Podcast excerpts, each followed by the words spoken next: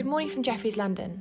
You're listening to Jefferies EMEA Market Minutes, a daily podcast brought to you by Jefferies Equities Cash Desk, where we offer our perspective on European markets so far.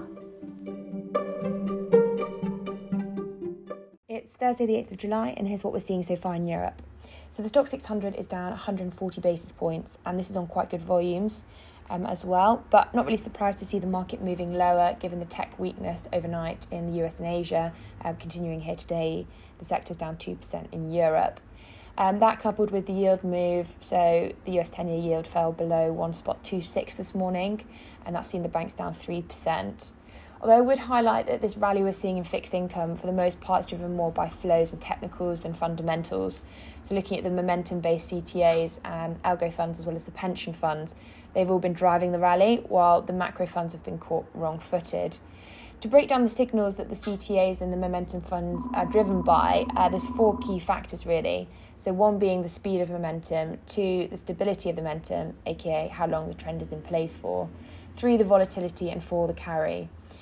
So, over the coming weeks, we do have uh, very little in terms of risk events to cause volatility, uh, but the carry is still positive, and hence the momentum players could to continue to keep buying for a while now. Uh, but the real question is how long will this bond rally go? So, in our view, of course, current valuations are very rich, um, but the bid from the algo investors and the PFs will likely continue over the next few weeks, um, so we're reluctant to take any short positions at this stage.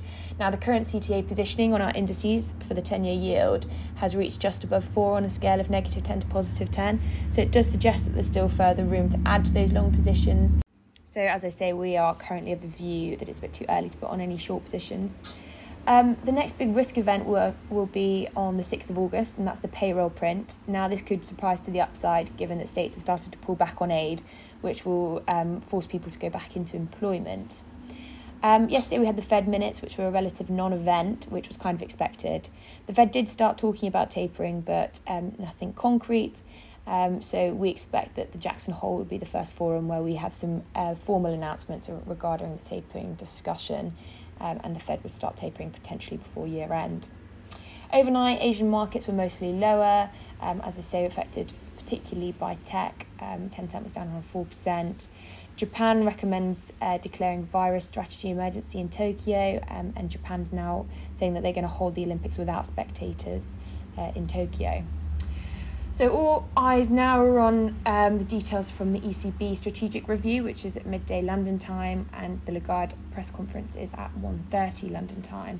News reports are suggesting that the ECB should uh, move the inflation targets to 2% uh, from close to just below 2% and would tolerate some short-term overshoot on the target. Now, the change in target and flexibility would allow the ECB to remain more on the dovish side if inflation were to move higher, I appreciate the podcast has been very macro heavy today. Just to touch on a few single stock uh, pieces, which I think are quite interesting. Um, Deliveroo actually raised their consumer spending outlook today, uh, which has seen the stock up around 5%. Also, we have a very interesting note out on Adidas. It's a preview ahead of numbers on the 5th of August. Um, and speaking of interesting notes, we also have um, a note which highlights 15 conviction buy ideas that we have. Um, it highlights Lonza, Hays, Barclays, Nexi.